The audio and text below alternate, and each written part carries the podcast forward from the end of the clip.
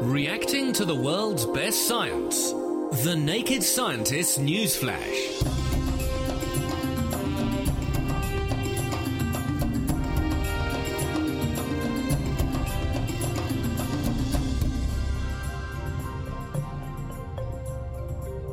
This is The Naked Scientist with Chris Smith and with Diana O'Carroll. First up, let's take a look at some of this week's biggest scientific breakthroughs. Diana, what have you got for us? Well, researchers this week have reported that wind speeds across the oceans have increased on average by at least 0.25% each year for the past 23 years.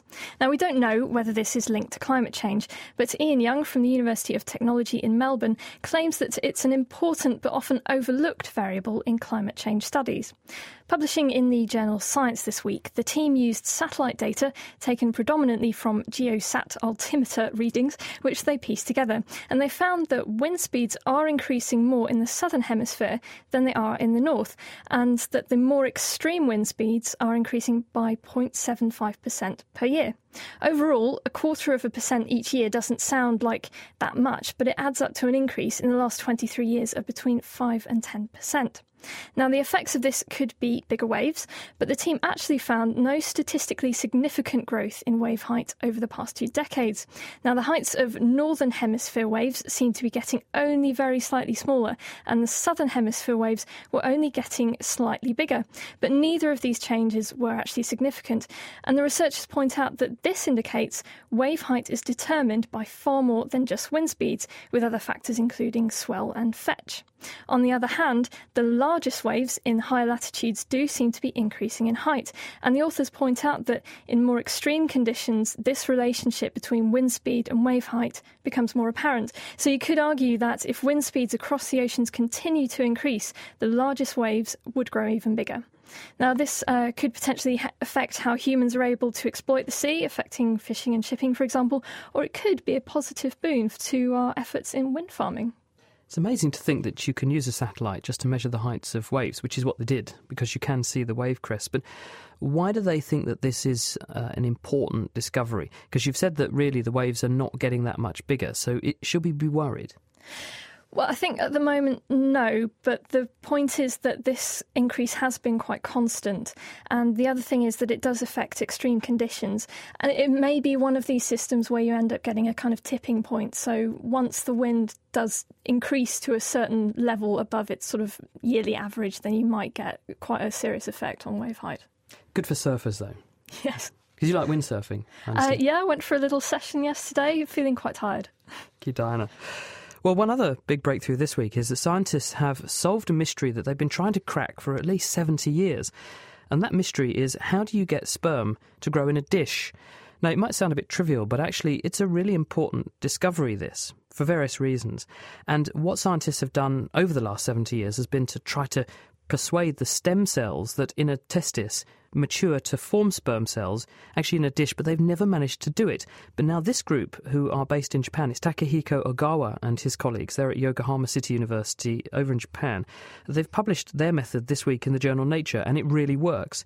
So what they did was to take a small sample of testis tissue, because they reasoned that the reason that you can't make sperm cells grow in a dish is perhaps because the cells need the three-dimensional environment and nourishment provided by all of the other supporting cells and stem cells that are in the testis.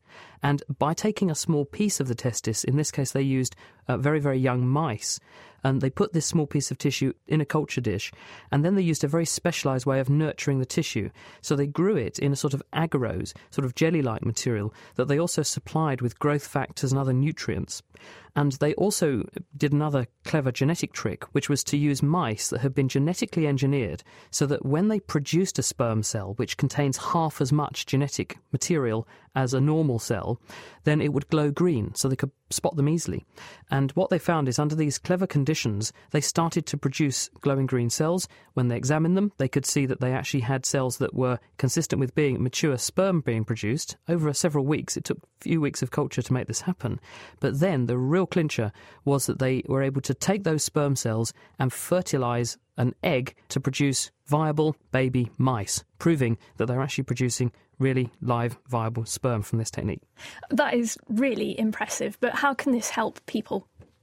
Well, it's a good question because um, it does sound, as I said at the beginning, a little bit trivial, but it isn't because there are many, many examples of where people can't produce viable sperm, and this leads to infertility. One very important consideration is there are some people who have to have various medical treatments, for instance, chemotherapies for cancer, and those chemotherapies can destroy the environment in the testicle or the stem cells themselves that make the sperms, rendering someone infertile.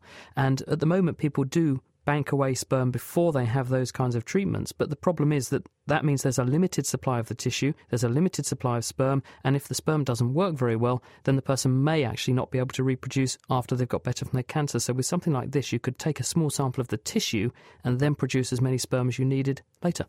Okay, so what are the costs of preserving sperm versus using this amazing new technique? Yeah, good question. Well, to actually bank away sperm is very, very cheap because all it involves doing is collecting a sample of semen and then you freeze it in liquid nitrogen at about minus 200 degrees. Um, this has been used for many, many years for not just sperm but eggs and other tissue as well, and it seems to keep the tissue viable. But again, it's a limited amount of tissue that you are able to store that way, and if you use it all up, you've run out, or if something goes wrong with the storage, you've lost it. Whereas if you have tissue that can reproduce new sperm from fresh, then that's got to be a much better outcome. It will be more expensive, but at the end of the day, it's probably going to be better medically to have that option open to you, I, I would argue. And on the subject of cancer, this week has also seen a breakthrough in the field of melanoma, a form of skin cancer that's becoming increasingly common. In fact, the incidence of the disease has doubled in the last 10 years. But now there's some good news because, with the help of a tank full of fish, scientists at Harvard University have discovered a gene that drives the disease and therefore could hold the key to new ways to treat it. To explain more and talking to Chris, here's the author of the work, Leonard Zon. Well, my laboratory has been focusing on melanoma, which is a very deadly skin tumor. Um, and we had developed about five years ago a model of melanoma in the zebrafish. Um, in this model, we took the human gene uh, that's known to cause melanoma, a gene called BRAF, and we overexpressed it in the zebrafish um, in combination with another gene, P53, which is the most common mutated form of a tumor suppressor gene in humans. And that combination led to fish that developed melanoma we're able to study those tumors, and they really resemble very, uh, very similar signatures of genes uh, to what you would see in a human tumor. And so, with that, we wanted to understand whether we could use this model to find new genes that cause cancer or find uh, new therapies that might uh, be used for the treatment of melanoma. We knew there was a region on human chromosome 1 that was amplified in about 30% of all human melanoma. And we studied that region and found that there were 54 genes in that interval. And um, we then looked at gene expression among 100 human melanomas, and we found that 17 of those genes were expressed very highly. And so we needed to figure out which was the driver gene, which was the most important to the cancer. And so what we decided to do was to take each of these 17 genes and to inject them individually into our zebrafish embryos at the one cell stage, and then to grow up those fish and count how many fish developed melanoma. And what we found was that one of those genes, a gene called SETDB1, um, had the ability to greatly accelerate the melanoma. And this was likely the driver gene in this uh, particular critical interval. And is this representative of what you think goes on in humans? In other words, if you were to take human melanomas, real clinical tissue, do you see this same gene, this SETDB1 gene that you've now discovered to be involved, also mutated in the human problem? Well, that's right. So 30% of human melanomas will have amplifications of SETDB1. And we went on to show in this paper that actually 70% of melanomas will overexpress SETDB1. So it's something that's central to being a melanoma, uh, a tumor, is to overexpress this particular gene. Um, so I think that over time we'll be able to see that this gene also participates in other cancers too, and this region is also amplified in other tumors of humans, such as lung tumors and also breast tumors. We'll come on to what SETDB1 might be doing in a second, but first of all, if 70% have it, what about the 30% of human melanomas that don't? What's going on in them then? Well, the way I think about this as an oncologist, if I um, see a patient, I'll often uh, describe their tumors as, let's say, poorly differentiated or well differentiated. And what that means is that I can actually classify them by how the tumor looks like under a microscope we think that uh, melanoma isn't a single disease, but there's actually different causes of melanoma. Um, and so there's different driver genes depending on uh, where the melanoma arises on your body um, and what types of exposures to carcinogens or light. Sunlight is often thought as an instigator for the melanomas. So, um, with all these different options, uh, the tumors could be heterogeneous. And so, what we would say is that the 70% that uh, overexpress SETDB1, that must be one one category, and then the other 30% have a different uh, classification and probably represent a different stage or a different location of those melanomas. So, what do you think SETDB1 is doing? Well, there's a new field that's blossomed over the past uh, five years called epigenetics. And epigenetics deals with things that aren't inherited in a typical genetic manner. We're used to mutations, let's say, being inherited genetically. But in this particular case, um, DNA is actually wound around a spool. And uh, that spool is a set of proteins called histones. When the DNA is wound too tightly, um, the genes are shut off. When DNA is wound loosely, the genes are on. This gene SETDB1 seems to wind the DNA a little bit too tightly, and that shuts off particular types of genes that have an identity in the melanoma. So, for instance, one class of genes that we found are a gene set called the HOX genes, which regulates the body plan normally of how embryos develop. But we think that somehow this gene uh, alteration ex- in terms of expression leads to a change in the cell fate, and that makes the tumors more invasive. And does this in turn also give you new strategies for how to combat melanoma? Because the survival prospects for someone who's diagnosed with an advanced melanoma are really dismal at the moment. So, are we going to be able to do something about it with this discovery? So, um, SETDB1 is an enzyme that actually methylates the uh, uh, histones, and that regulates whether the DNA is tightly wound or not. And so, because it's an enzyme, it's possible to make inhibitors to this enzyme. And so, we're in the process now of talking to drug companies to think about inhibiting this particular enzyme. And we think this would be uh, a wonderful treatment for the patients, 70% of the patients who overexpress this gene, who have melanoma. Harvard scientist Leonard Zon talking to Chris Smith there. He published that work this week in the journal Nature. Well, also in the news this week, scientists from Harvard and the University of Science and Technology of China have worked out how the lily pops open when it blooms. Now, they looked at the Asiatic lily, otherwise known as Lilium casablanca. Researchers Liang and Mahadevan marked the bud with dots along the inner petals and outer sepals. Now, these are usually the green leaf like parts underneath the petals. They then set up a camera to track the dots as it grew. Now, publishing in PNAS, they found that the petal and sepal edges lengthened 40% more than the midribs, and these are the central veins which go through a petal, or you can see them in a leaf as well. And this disparity in growth created that characteristic wrinkling that you see along the edge of a lily petal. Now, the authors say that this difference in growth causes stress to build up inside the bud, and the forces eventually exceed those keeping the bud closed, causing the flower to burst open. Previous studies have argued that it is actually the midrib which causes the popping open of the lily. So, to test this, the researchers actually shaved it off the petal. Lo and behold, it still popped open as normal. Now, why is this important? The authors argue that it can be mimicked in technology for designing these little thin film motors which would need blooming explosions on a very small scale.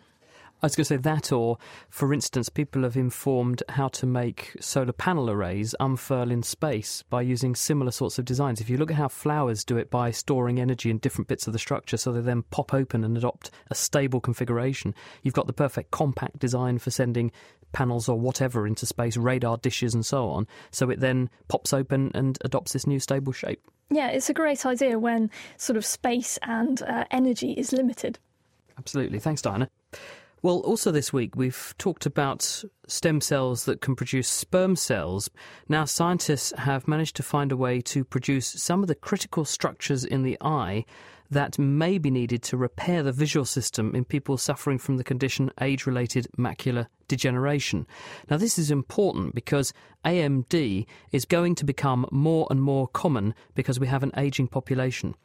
What's happening with macular degeneration is that the photoreceptors, these are the specialized cells in the retina that convert light photons into brain signals, those cells degenerate, chiefly in the region known as the macula, hence the name, the macula being the most concentrated area of photoreceptors in the retina, which we use when we're doing very high acuity visual tasks like watching television, reading a book, or looking at someone's face. So you end up with a big black hole in the middle of your visual field.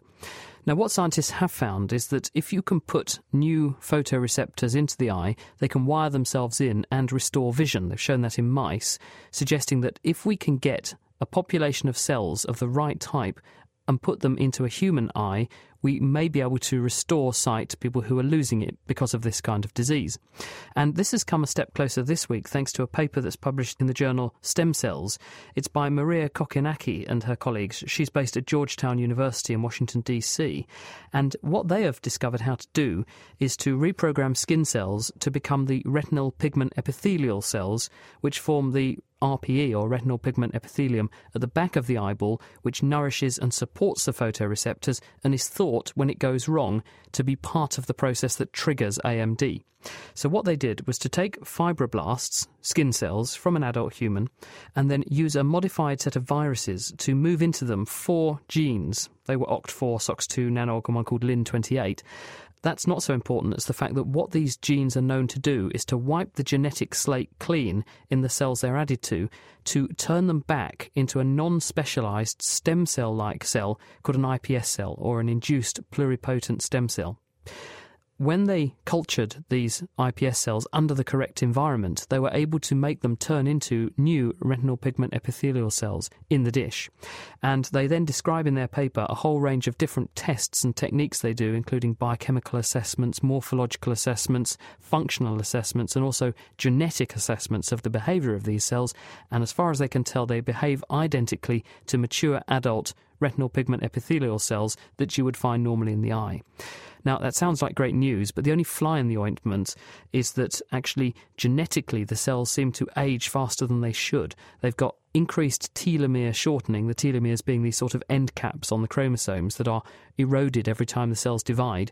The new RPE cells they've made have shorter ones of those than they should do, and they also have some genomic instabilities, which the team think is because of the techniques they use to reprogram these cells back from skin cells. Even so, and that aside, the fact that they're able to turn skin cells into healthy eye cells suggests that we just have to overcome the slight genetic problem, and then we've got a very viable technique in order to rescue back from people who have AMD healthy vision if we can get these cells into the eye. Anyway, if you would like to follow up more on that story or anything else we've been talking about, then the references and some transcripts for all of those stories are on our website. You can find them at thenakedscientist.com forward slash news. The Naked Scientist Newsflash, reacting to the world's best science. For more information, look us up online at nakedscientists.com.